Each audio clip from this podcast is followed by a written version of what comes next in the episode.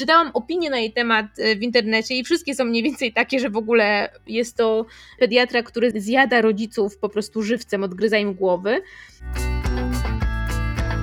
Witamy ponownie w naszym podcaście Sałatka, czyli Matki na emigracji. Dzisiaj, tak jak obiecałyśmy, będziemy mówić o chorobach i służbie zdrowia nie jakoś bardzo poważnie, nie o bardzo poważnych chorobach. Ponieważ jest to okres już dosyć przeziębieniowy, to chciałybyśmy dzisiaj porozmawiać o tym, jak radzimy sobie z chorobami naszych dzieci w naszych czterech krajach i w związku z tym, jak wygląda ta opieka pediatryczna w Niemczech, w Anglii, w Polsce i we Włoszech. Na początek może przedstawmy się jeszcze raz. Ja jestem Ika i mieszkam w Berlinie. Mam dwójkę dzieci, 11-letniego syna i 13-letnią córkę.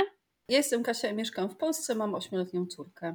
Ja jestem Justyna i mieszkam we Włoszech, mam 6-letnią córkę i 6-letniego syna.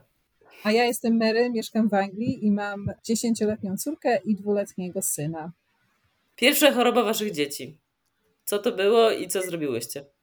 W moim wypadku to było zapalenie ucha, które mój syn miał jak miał, nie wiem, mało miesięcy, nie wiem, może trzy albo cztery. I obudził się z płaczem w nocy i płakał chyba przez dwie godziny albo trzy i musiałam go nosić cały czas i bujać i to w ogóle nie pomagało.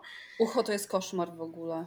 No i okazało się, że jest to zapalenie ucha i to był ten pierwszy moment, kiedy zorientowałam się, że w Niemczech raczej nie podaje się antybiotyków, podaje się je bardzo rzadko, gdzie dla mnie, ja często zmagałam się z zapaleniami ucha jako dziecko i dla mnie to było takie oczywiste, że po prostu jak masz zapalenie ucha, to pierwsze co się robi, to się bierze antybiotyk, tudzież daje się dziecku antybiotyk. No to się okazało, że to jednak tak nie jest i że czeka się aż to zapalenie ucha samo przejdzie, nawet jeśli to ma trwać na przykład tydzień. I tak też było w tym wypadku. Rzeczywiście on wtedy nie dostał antybiotyku na to zapalenie ucha i wykaraskał się z tego i od tego czasu nie miał nigdy zapalenia ucha, więc być może jest to dobra metoda tego, jednak. Od tego czasu nie słyszy. Nie, nie, no słyszy, nie, wszystko jest w porządku, tylko właśnie y, no to było dla mnie takie wtedy dziwne. No później się okazało, że tutaj to jest rzeczywiście normalne i ten antybiotyk dostaje się bardzo, bardzo, bardzo, bardzo rzadko. Tak samo jest w Anglii, bo żadne z moich dzieci chyba ani razu jeszcze nie miało, nie musiało przyjmować antybiotyku, tak naprawdę. A pierwsza choroba, z którą poszłam do lekarza z Ailą, bo te wszystkie, wiecie, przeziębienia, które ona łapała, jak zaczęła chodzić do opiekunki, to były takie, wiecie, szybka piłka, gorączka jeden dzień, a potem następnego dnia już, już było ok, i się tam podawało jakiś właśnie paracetamol dla dzieci ale pierwszy raz, kiedy musiałam z nią iść do lekarza, to miała, nie wiem, czy to nie jest krztusiec, ta choroba, kiedy dzieci tak kaszlą, że brzmią jak taki szczeka, szczekający. Tak, tak, tak, to jest krztusiec, no. Są szczepionki chyba na to, Tak, ale właśnie nie wiem, nie wiem jak to jest, że ona to złapała i co się okazało, że też nie było tak naprawdę na to żadnego lekarstwa. Po prostu dużo miała odpoczywać, dużo pić, ewentualnie jakiś tam paracetamol, jeśli byłaby gorączka i, i to tyle. I rzeczywiście też tak jak Ika już się wykaraskała dosyć szybko z tego. A z moim synem nie byłam u lekarza ani razu jeszcze. No ale chodzisz z nim na badania, tak? Czy w ogóle też nie ma badań tych takich okresowych? Jest bilans dwulatka, tak ale u nas to jest bardziej, u nas bilans dwulatka bardziej się opiera na tym, no czy dziecko się tam mieści w tych normach wagowo-wzrostowych, na tej jakiejś tam krzywej. Poza tym sprawdza się, jak tam się rozwinęła mowa, jakieś tam zdolności manualne, umiejętność, nie wiem, nawlekania koralików i tak dalej. No ale tak to lekarz to sprawdza, tak? Czy to gdzieś e, sama sobie... Taka, nie, nie, to jest taka, bardziej taka pielęgniarka środowiskowa u nas niż o, lekarz. Okay. Hmm? W Polsce lekarz to sprawdza? W Polsce taki... wydaje mi się, że lekarz to W Polsce sprawdza. lekarz, tak. Ja w ogóle taki muszę ten disclaimer. Moja mama jest pediatrą. Pediatrą i pracuje w Polsce od zawsze. Pod Kaliszą w takiej miasteczku, powiedzmy małym. I na początku było trochę zgrzytów, no bo ona bardzo chciała y, mi pomóc i powiedzieć, co mam wszystko robić i jak to należy robić, a tutaj jest troszeczkę inaczej się okazało niż w Polsce. No i ona w ogóle była bardzo zaskoczona, do dzisiaj zaskoczona, że moje dzieci nigdy nie miały na przykład pobieranej krwi, bo y, w ogóle moje dzieci urodziły się 6 tygodni przed terminem, czyli takie powiedzmy średnie wcześniaki, nie, nie wczesne wcześniaki, ale też nie jakoś tam bardzo późne.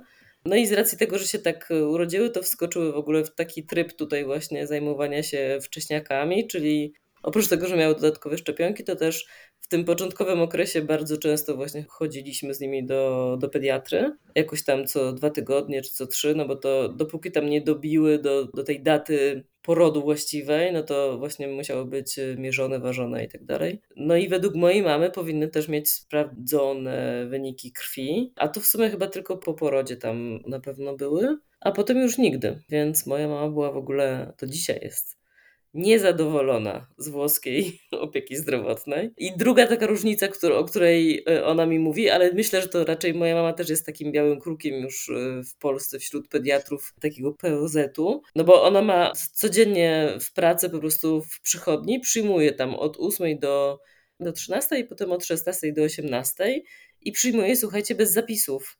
Po prostu są takie dni, jak jest sezon tam jakiś grypowy czy coś, że ona na przykład ma, nie wiem, 50 pacjentów rano, nie? No bo przychodzą i nawet nie musisz zadzwonić po prostu, nie? Tylko idziesz tam i no, się ustawiasz w kolejkę. Mhm. Co jest moim zdaniem super, dlatego że co masz zrobić, jak budzisz się rano i twoje dziecko jest chore, ale takie naprawdę chore, jest godzina, nie wiem, 7.05, tak? No. Dzwonisz no. do przychodni, oczywiście nie ma już numerków. Może jutro no. pani spróbuje, ale czy mogę się zapisać na jutro? Nie, nie, trzeba dzwonić jutro. No, no to dzwonisz jutro, to dziecko już jest ledwo żywe i telefon jest odłożony w taki sposób, że po prostu jest cały czas sygnał e, no. ten, więc musisz lecieć do tej przychodni, zostawiając to chore dziecko w domu, po to, żeby wrócić po nie fatalna organizacja. I tak jest, czytałam na jakichś tam forach, że tak bardzo często w Polsce właśnie jest. Tak, no. że nie jesteś się w stanie zapisać na dany dzień, musisz tam warować przy telefonie. Jak ci się uda, to ci się uda, jak nie, to lecisz zapisać się. Tutaj, tutaj też jest tak, że musisz zadzwonić, że no powiedzmy, że budzisz się rano i masz właśnie dziecko tam z gorączką, czy coś się dzieje. Jeżeli chcesz się skontaktować z pediatrą, no to dzwonisz, z tym, że musisz zadzwonić w tych godzinach, w których on przyjmuje. I to, to w sumie to też dotyczy lekarzy tych, takiego pierwszego kontaktu dla dorosłych. Ja byłam przyzwyczajona, no ogólnie to byłam bardzo uprzywilejowana w Polsce, ale też przyzwyczajona do tego, że jak, że jak gdyby ci lekarze są przez cały dzień dostępni, nie? A tutaj jest tak, że na przykład przyjmują 2-3 godziny w ciągu dnia i ty musisz się wstrzelić telefonem w ten czas, kiedy on jest w przychodni. I ten, to oczywiście codziennie są inne godziny bo jednego dnia jest z rana, potem drugiego dnia jest na przykład po południu, a trzeciego dnia jest w ogóle pod wieczór, więc musisz mieć gdzieś rozpiskę, w jakich godzinach w ogóle możesz dzwonić, bo poza tymi godzinami po prostu jest tylko sekretarek, możesz się nagrać. Nie? Do tej pory wszystkie moje rozmowy tutaj z pediatrą we Włoszech wyglądały tak samo.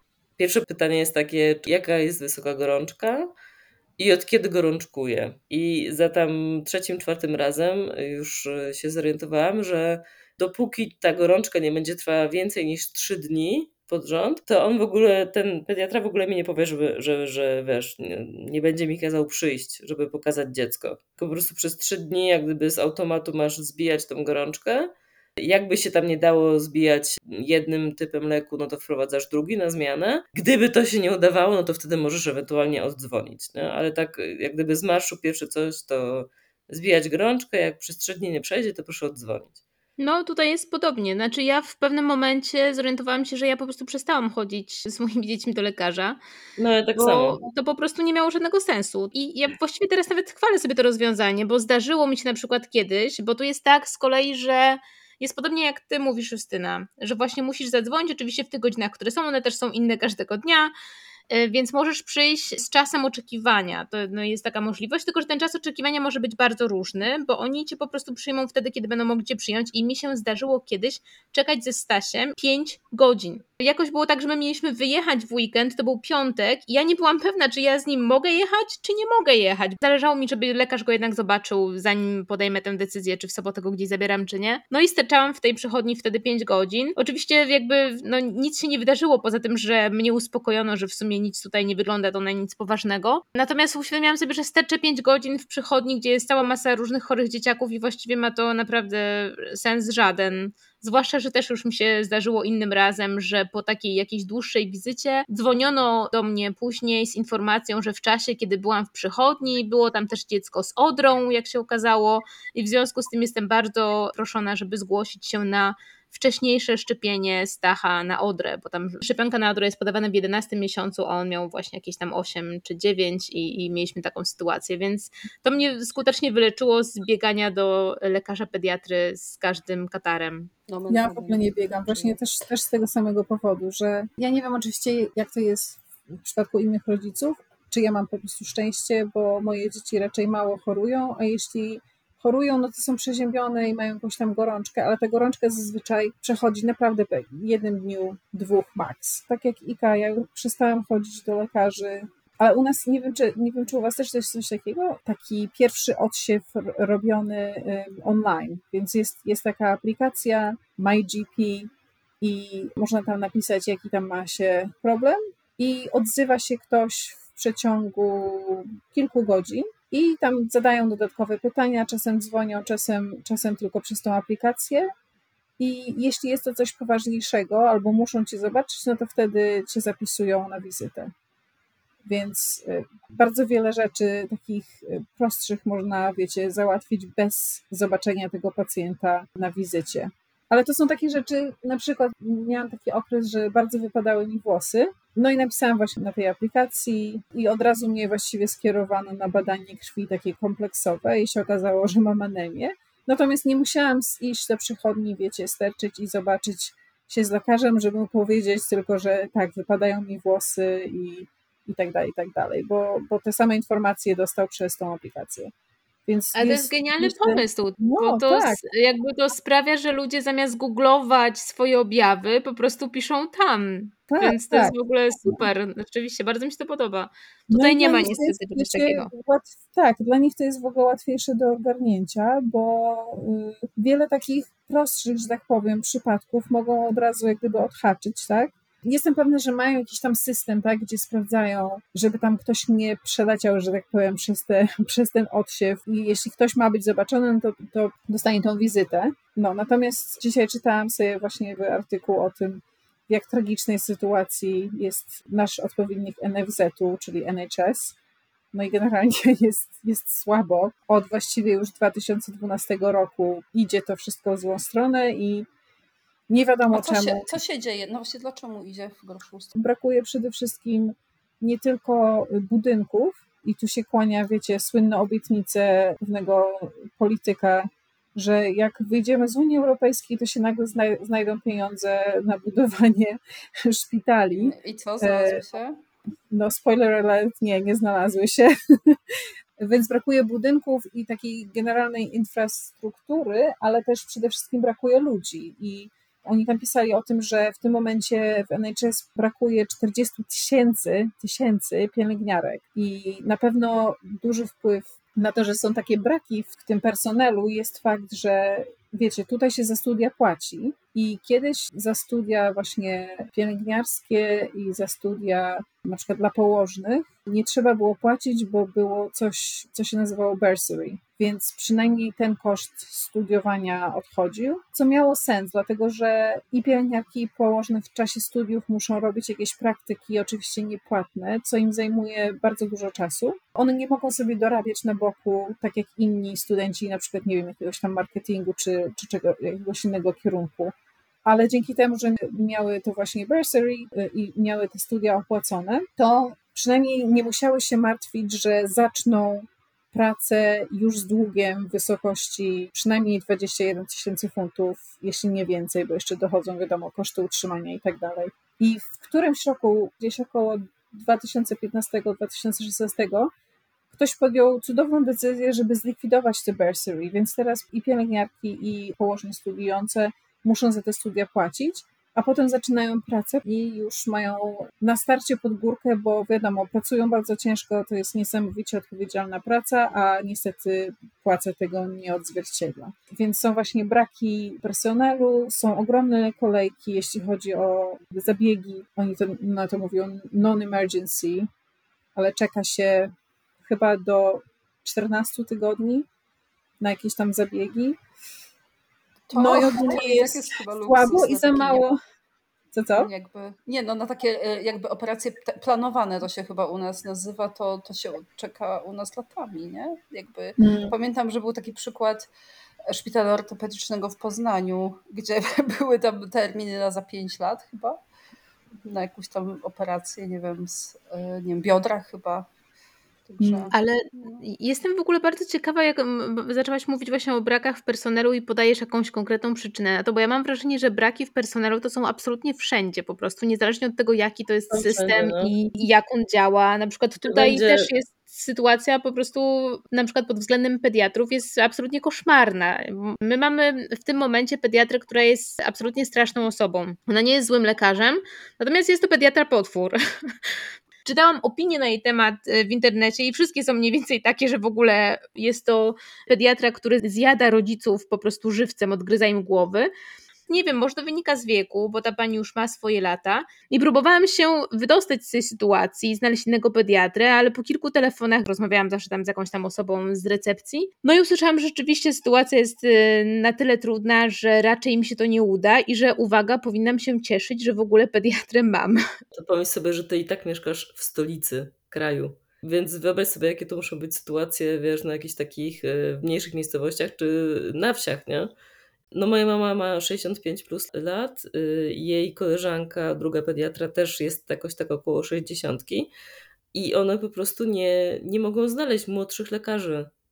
Nawet szukały, nie? Czy tam szukają cały czas i to nie tylko pediatrów, ale też do, do PZ, to też do, dla dorosłych, oferując w ogóle bardzo przyzwoite pieniądze jak na Kalisz. Fajne miejsce pracy, no bo to jest, y, wiesz, przychodnia przez nie prowadzona ogólnie na kontrakcie ale po prostu nie ma, nie ma młodych lekarzy, nie ma młodych ludzi, którzy chcieliby po studiach wrócić do Kalisza, czy gdzieś tam pod Kalisz, nie? i sobie tam układać życie prywatne i zawodowe. Więc yy, według mojej mamy to się po prostu albo będzie duży napływ, no już i tak już jest napływ, nie? Lekarzy ze wschodu, właśnie jakiś tam z Ukrainy czy z, z innych państw. I to chyba tak naturalnie będzie, nie? Że, że jak gdyby część polskich lekarzy wyjechała i wyjeżdża za granicę i do Polski będą przyjeżdżać lekarze z, z innych krajów, jak gdyby, nie?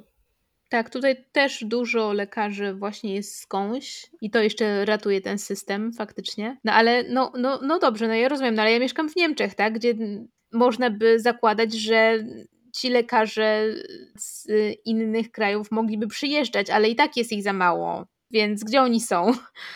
Ale Ika, czy na przykład w Niemczech fakt, że jest tak mało lekarzy, czy że są właśnie braki w personelu, czy to jest też spowodowane na przykład niskimi płacami, czy stresem, który wynika z tego, że jest za mało ludzi, w związku z tym jest większa presja, żeby jeden, jedna osoba, wiecie, przyjmowała więcej pacjentów, pracowała dłużej i tak dalej, i tak dalej? Czym, to jest? Bo, bo w Anglii na pewno, no to jest wiadomo, to jest złożony problem, ale Myślę, że na pewno jest za mało gdyby pieniędzy ładowanych w NHS, za mało personelu. Znaczy mi się wydaje, że to, co niemiecki system zdrowia uważam robi naprawdę bardzo dobrze i co częściowo ratuje y, sytuację w wielu wypadkach, to jest to, że ten system zatrudnia całą masę ludzi, którzy nie są lekarzami i którzy pełnią funkcje pomocnicze. To było coś, co mnie uderzyło w ogóle, jak zaczęłam chodzić tutaj do pediatry, że jak chodziłam do pediatry w Polsce z Jadzią, jeszcze jak była mała, to ja wchodziłam do tej, zresztą miałam super pediatrę w Polsce, naprawdę fantastyczną, ale ja wchodziłam po prostu do tego gabinetu i ta pediatra była cała moja na na przykład następne 15 minut. To była super fajna pani, miała dla mnie czas, żeby porozmawiać, nie wiem skąd ten czas brała. Natomiast tutaj wchodzisz i wchodzisz w taki taśmociąg, że jesteś przyjmowana przez pielęgniarkę, ta pielęgniarka wszystko, co tylko da się zrobić przy twoim dziecku, czego nie musi zrobić lekarz, to robi ona. Jeśli jest konieczne jakieś badanie, to są jacyś tam technicy, którzy się zajmują tym. I tak naprawdę ten lekarz wchodzi cały na biało na koniec, na 5 minut. I on się zajmuje tylko tym, co naprawdę może zrobić tylko on. Więc mam wrażenie, że generalnie tutaj ten czas lekarza jest inaczej wykorzystywany i ten lekarz po prostu może więcej pacjentów obsłużyć bez zażynania się, że tak powiem, ponieważ on naprawdę y, jakby poświęca na każdego pacjenta tam powiedzmy te parę minut właśnie na to, co tylko on może zrobić. Natomiast y, ma to swoją złą stronę, czyli właśnie to, że nie nawiązuje się takiej jakiejś bliższej relacji, co no w sumie też jest ważne, tak? I nawet są badania, które dowodzą, że ludzie czują się lepiej od samej wizyty u lekarza, jeśli ten poświęci im dostatecznie dużo czasu i zrozumienia, tak? A tutaj to jest jednak bardzo takie techniczne, powiedziałabym. Mimo, że oczywiście wszyscy są super uprzejmi i super sympatyczni, w stosunku do dzieci to w ogóle bardzo delikatni powiedziałabym. Nawet potworna pani pediatra. Ona skacze tylko na rodziców, nie? Jakby na dzieci nie. A słuchajcie, jak to wygląda w waszych krajach, jeżeli chodzi o prywatną, prywatne wizyty? W Polsce jest tak, że jak wiecie, że y, stomatologia jest całkowicie jakby przejęta przez tą prywatną strefę. Czy można się dostać na NFZ, dostać tą czarną plombę i plus tam, nie wiem, raz na 4 lata chyba oczyszczanie y, z kamienia. Czy przesadzam, nie? Ale generalnie raczej się uchodzi prywatnie. Też opieka ginekologiczna, właśnie taka ciążowa, nie znam chyba nikogo, kto by chodził na NFZ. Właściwie nie wiem dlaczego. Czy ja próbowałam się dostać i mi się nie udało, pamiętam. No i też są takie te firmy takie ubezpieczeniowe, typ, czy te medyczne typu Medicover i LuxMed, które po prostu masowo pracowników jakichś tam korporacji, większych firm ubezpieczają i wtedy to rzeczywiście ta wizyta u specjalisty jest możliwa, że się nie czeka rok, nie? Tylko tam jakoś przynajmniej z tego, co ja widzę i obserwuję, słucham ludzi, też widzę Michu mój chodzi na różne wizyty prywatne, no to to idzie sprawnie. I też, bo tak jak wam opowiadałam o tym, o tej pediatrze, znaczy o tej opiece pediatrycznej, że budzisz się rano z chorym dzieckiem, a nie jesteś w stanie dostać się do lekarza na ten sam dzień, no to to, że w tym LuxMedzie klikasz sobie na aplikacji i rezerwujesz sobie wizytę, jest mega wygodne i takie po prostu uspokajające, że, że cię przyjmie, jeżeli to jest rzeczywiście poważne. Więc znaczy jakby tak reasumując, rzeczywiście jest dużo tej prywatnej opieki. Oczywiście nie, nie, no jakby affordable ona jest, chociaż nie wiem, bo może tu nie będę się wypowiadać, bo to jest jakby też bardzo względne, czy ona jest na każdą kieszeń. Natomiast no jakoś tam się w ten sposób ratujemy. Albo pogrążamy, właściwie to nie wiem. Hmm. Więc moje pytanie do Was jest takie, czy to jest powszechne też w Waszych krajach, żeby po prostu wyciągam z kieszeni nie wiem, 200, 100 euro, 200 funtów, nie wiem ile i po prostu sobie idę prywatnie. Wiesz co, to we Włoszech to jest, to jest popularne, tak y, szczególnie jeżeli chodzi, chodzi o dentystów, tak jak mówiłaś, o ginekologów, chociaż ja akurat znam dziewczyny, które prowadziły sobie ciążę na fundusz tam państwowy, ale tutaj w ogóle jest tak, że nawet ten właśnie takie publiczna opieka zdrowotna, jeżeli chodzi o, o wizyty u specjalistów, bo ta taka podstawowa, podstawowa jest za darmo ale jeżeli na przykład twój lekarz tam pierwszego kontaktu cię e, skieruje na, e, nie wiem, wizytę u kardiologa, to ty ją sobie rezerwujesz jak gdyby w ramach tej państwowej siatki, ale jak już idziesz na tę wizytę, to masz do zapłacenia taki ticket, to się nazywa.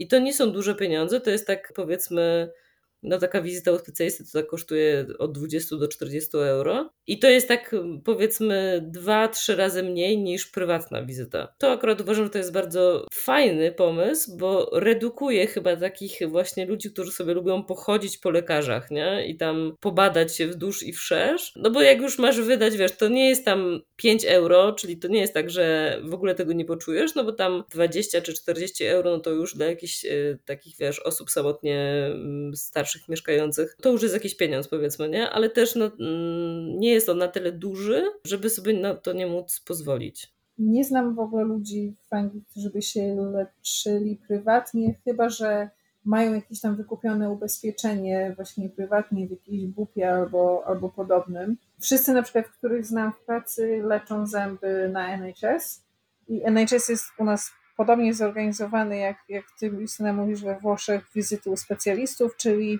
dopłaca się po prostu. Idzie się na wizytę i w zależności od tego, jaka jest usługa wykonana, czy na przykład plomba, czy koronka, czy jakieś tam inne bardziej skomplikowane, płaci się tak odpowiednio, ostatnio chyba 50 funtów dopłaca się gdyby do plomby. Ja do dentysty tutaj chodzę dosyć rzadko, bo na szczęście, jak jestem w Polsce, to staram się tam leczyć zęby prywatnie. Natomiast na przykład z Ailą chodzę tutaj do dentysty właśnie na NHS i Ayla będzie musiała mieć aparat na zęby i ostatnio wreszcie nas skierowano do ortodonty, też na NHS i czas oczekiwania na ortodontę, żeby zacząć leczenie, w tym momencie wynosi prawie dwa lata. Zapisano nas teraz. Ale dla dziecka? Aha, i dlatego was zapisano teraz, żeby to tak, jeszcze żeby... miało sens, tak? Tak, że. Ale do, przez dwa lata to się może dużo zmienić w budowie szczęki nie, dziecka, nie? Nie, nie. Chodzi o to, że przez dwa lata wypadną jej wszystkie mleczaki wtedy rzeczywiście będzie można zacząć to leczenie, bo oni tutaj nie chcą zakładać aparatów, jeśli jeszcze są zęby mleczne, tak? Więc oni czekają, aż to wszystko się wyrżnie i dopiero wtedy zaczynają leczenie, więc mam nadzieję, że przez te tam dwa lata, 18 miesięcy dostaniemy wiadomość, że możemy zacząć, zacząć leczenie. No i leczenie zębów dla dzieci jest, jest bezpłatne tam do 18 roku życia. Natomiast jeśli chodzi o ginekologię, to tutaj w ogóle nie ma czegoś takiego jak lekarz ginekolog. Cytologia jest robiona co 3 lata. Co nie wiem, czy to lata? jest za, no, nie wiem, czy to jest za mało, czy za dużo. W ogóle ja robię to jest, no właśnie, to jest coś takiego, z czym co uważam, że jest słabe tutaj, że jest bardzo mało takiej, takiego zapobiegania i Znaczy ja bym się prewencji. bała co 3 lata. Jakby ja No. 3 lata. Ale widzisz, oni, a oni tu twierdzą, że to wystarczy, ale jeśli coś jest nie tak, no to wtedy oni od- od razu zaczynają działać. A na przykład jeśli chodzi o prowadzenie ciąży, to ja osobiście nie znam nikogo, kto by prowadził ciążę prywatnie. Naprawdę, wszyscy, wszyscy których znam, wszystkie, wszystkie dziewczyny, które znam, prowadzą, prowadziły ciążę na NHS i ewentualnie robiły jakieś tam dodatkowe badania genetyczne, te testy takie Harmony, czy jakieś tam dodatkowe USG, więc to akurat było w porządku. W Niemczech są dwa systemy, nie wiem czy wiecie, że są ubezpieczenia państwowe i ubezpieczenia prywatne, w sensie takie całościowe, tak? Możesz być albo zarejestrowana w jednej z państwowych kas chorych, albo w zupełnie prywatnej. Możesz zmienić zawsze z państwowej na prywatną, Natomiast w drugą stronę niekoniecznie. Zaraz y, Wam dokładnie opowiem, bo to jest uważam dosyć ciekawe. Chyba z 90% ludzi jest ubezpieczonych w jakiejś tam państwowej kasie chorych. No i jest też ten system prywatny i on jest oczywiście jakościowo dużo lepszy. I nawet nie płacisz jakoś super więcej za to ubezpieczenie. Nie są to jakoś takie horrendalne różnice. Natomiast haczyk polega na tym, że z tego systemu bardzo trudno wyjść. Jak już wejdziesz w tę właśnie y, prywatną kasę chorych i jesteś w niej parę lat, korzystasz z tych wszystkich dobrodziejstw, czyli właśnie nie masz kolejek, jakby masz rzeczywiście jakościowo dużo lepsze warunki, no ale te składki ci rosną z wiekiem. Problem polega na tym, że od któregoś momentu już cię Państwowa Kasa Chorych w ogóle nie przyjmie, a ta prywatna będzie cię doić coraz bardziej, no bo będziesz coraz bardziej kosztownym pacjentem i nie ma już jakby wyjścia z tej sytuacji. Natomiast nawet ten system państwowy ma stosunkowo dużo dopłat. Kiedyś było tak, jak ty mówiłaś, Justyna, właśnie, że była taka opłata za wizytę.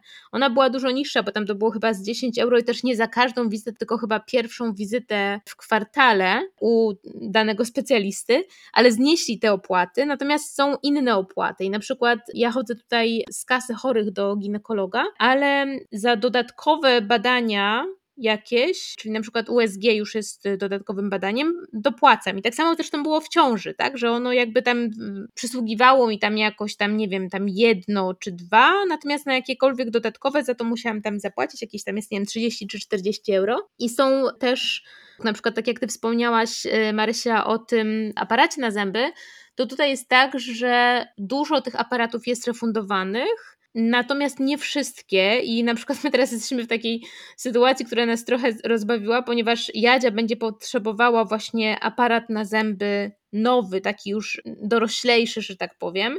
No i postawiono nas przed takim wyborem, że możemy jej dać albo taki standardowy aparat na zęby, który będzie nosiła chyba przez dwa lata i który bardziej boli, no bo to zawsze trochę boli, albo możemy dać jakiś bardziej nowoczesny, taki, który też wymaga krótszego noszenia i właśnie jest mniej bolesny, ale za ten drugi zapłacimy prawie 1000 euro. Albo mamy w całości refundowany gorszy, albo płacimy 1000 euro za lepszy. Kiedyś organizowałam urodziny mojej córki w mm, kręgielni i, Brzmi i tam już. właśnie one tam miały zamówiony stolik, taki wiecie, urodzinowo zrobiony, bo organizowanie urodzin w kręgielni tutaj jest zupełnym standardem, także właśnie tutaj też był taki standardowy urodzinowy stolik dla, dla nich przygotowany.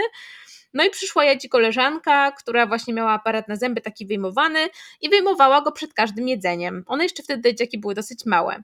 No i oczywiście co zrobiło to dziecko? To dziecko wyjęło ten swój aparat i zostawiło go zawiniętego w serwetce na stole z tym całym jedzeniem, po czym zjadło, po czym poszło grać w kręgle, po czym wróciło do stolika, który już w międzyczasie przez obsługę został już sprzątnięty i wszystkie zawinięte serwetki zostały wyrzucone do kosza. Nie zauważyło w ogóle, że nie ma tego aparatu, więc nic mi też nie powiedziało. Ja jakby nie, nie, nie zauważyłam w ogóle wcześniej tego momentu, kiedy ona ten e, aparat zostawia.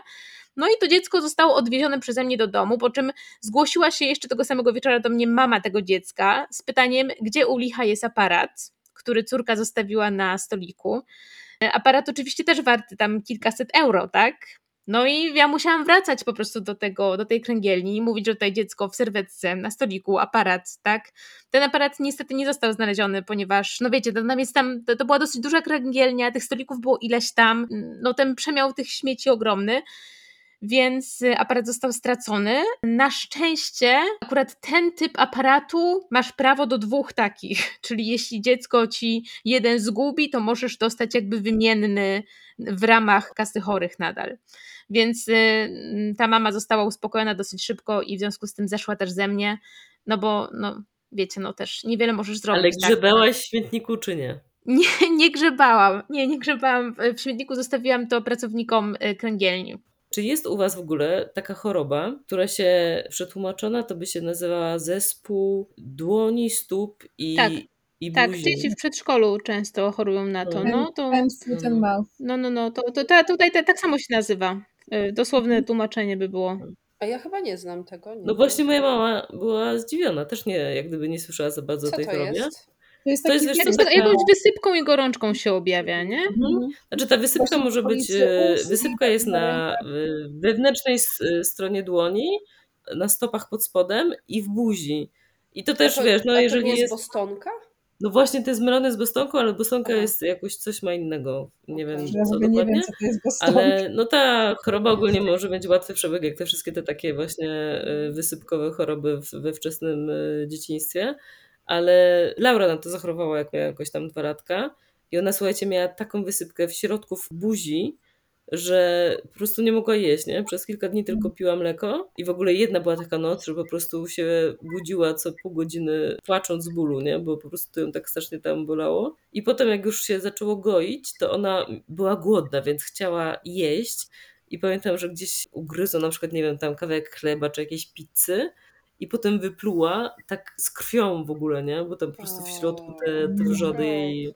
Ojejku, biedna, straszne. Więc to było, no, no Moje dzieciaki taka... chyba nigdy tego nie miały, ale pamiętam, że zdarzały się karteczki na drzwiach przedszkola, żeby uważać na dzieci, bo właśnie no. jest ta choroba. Tam to była w sumie taka najbardziej, najgorsza choroba, którą mieli, nie? Tak przez te tam 6 lat. Mówiłam, że trudno dostać no. antybiotyk. W ogóle, słuchajcie, jest taki, już wam kiedyś pewnie mówiłam, że jest moje ukochane konto instagramowe, które nazywa się Berlin with Me i tam właśnie obcokrajowcy, którzy mieszkają w Berlinie, e, swoje obserwacje wrzucają i służba zdrowia jest jednym z ulubionych tematów, a głównie to, że tutaj lekarze leczą cię homeopatią, fensiel-ty, czyli herbatą z kopru włoskiego i, i, i to by było na tyle ogólnie, niezależnie od tego, co ci dolega. No i właśnie, że antybiotyków nigdy, nigdy przenigdy na żadną dolegliwość nie dostaniesz. Dla mnie po prostu absolutnym szokiem było to, jak dostałam e, homeopatię, znaczy zaproponowano mi leki homeopatyczne, w szpitalu podczas porodu. Nie, ja nawet je dostałam, ja chyba nie, że mi zaproponowano, ja po prostu je wzięłam, bo ja przecież, no wiesz, jesteś w szpitalu i bierzesz wszystko, co ci dają, ale to były, no to były te cukiereczki takie, tak, to były te białe, takie malutkie cukiereczki, na wszystko takie same, wiecie, z pamięcią wody, czy jakkolwiek ta homeopatia ma działać.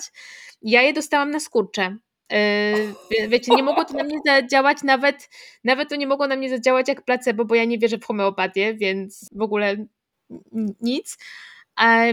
Takie same białe tableteczki miała też moja położna środowiskowa, która przychodziła później do mnie, miała i, i, i dla mnie je miała, i dla Stasia miała, i generalnie dla mojej mamy, jak to była, no każdemu mogłaby dać te białe tableteczki. Zastanawiam się długo, dlaczego tak jest. Mi się wydaje, że to jest po prostu tolerowane tutaj, żeby ludzie nie ćpali innych leków i, i żeby po prostu brali coś, co jest nieszkodliwe, jak ktoś wie, że to może mu nawet pomoże, bo tutaj ogólnie bardzo trudno dostać jakiekolwiek inne leki, w tym sensie trudno w porównaniu z Polską. Ja na przykład dosyć często biorę aspirynę, e, jak jestem przeziębiona, bo mam doświadczenie takie, że zawsze mnie stawia bardzo szybko na nogi.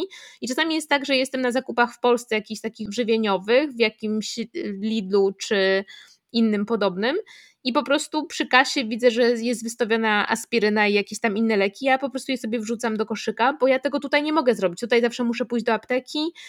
Nie ma czegoś takiego jak właśnie przygodnie kupowane leki w supermarkecie. Jestem w ogóle w szoku, że w Niemczech leczą homeopatią, bo tak jak u Was jest homeopatia na wszystko, tak o Anglii się słyszy opinie, że w Anglii na, na cokolwiek Ci zawsze powiedzą paracetamol. Więc paracetamol i, i, e, i można dostać absolutnie wszędzie. I rzeczywiście też jest tak, że bardzo ciężko jest dostać antybiotyk. Do tego stopnia, że ja nawet nie pamiętam, czy na pewno żadne z moich dzieci nie miało antybiotyku, a czy ja miałam antybiotyk też w ogóle nie pamiętam. Więc jest to naprawdę w jakichś wyjątkowych tylko przypadkach, co w sumie jest chyba dobre. Jakoś, no nie wiem, no jakoś żyjemy. Dziękujemy Wam za wysłuchanie kolejnego odcinka naszej sałatki, czyli Matek na emigracji. Jak zawsze zapraszamy do komentowania, czy to na Spotify'u, czy też na naszym koncie instagramowym. I zapraszamy także do wysłuchania kolejnego odcinka, który ukaże się już niebawem, w którym to odcinku będziemy mówić tym razem o jedzeniu. Wierzcie mi, że są tacy, którzy naprawdę nie mogą się doczekać.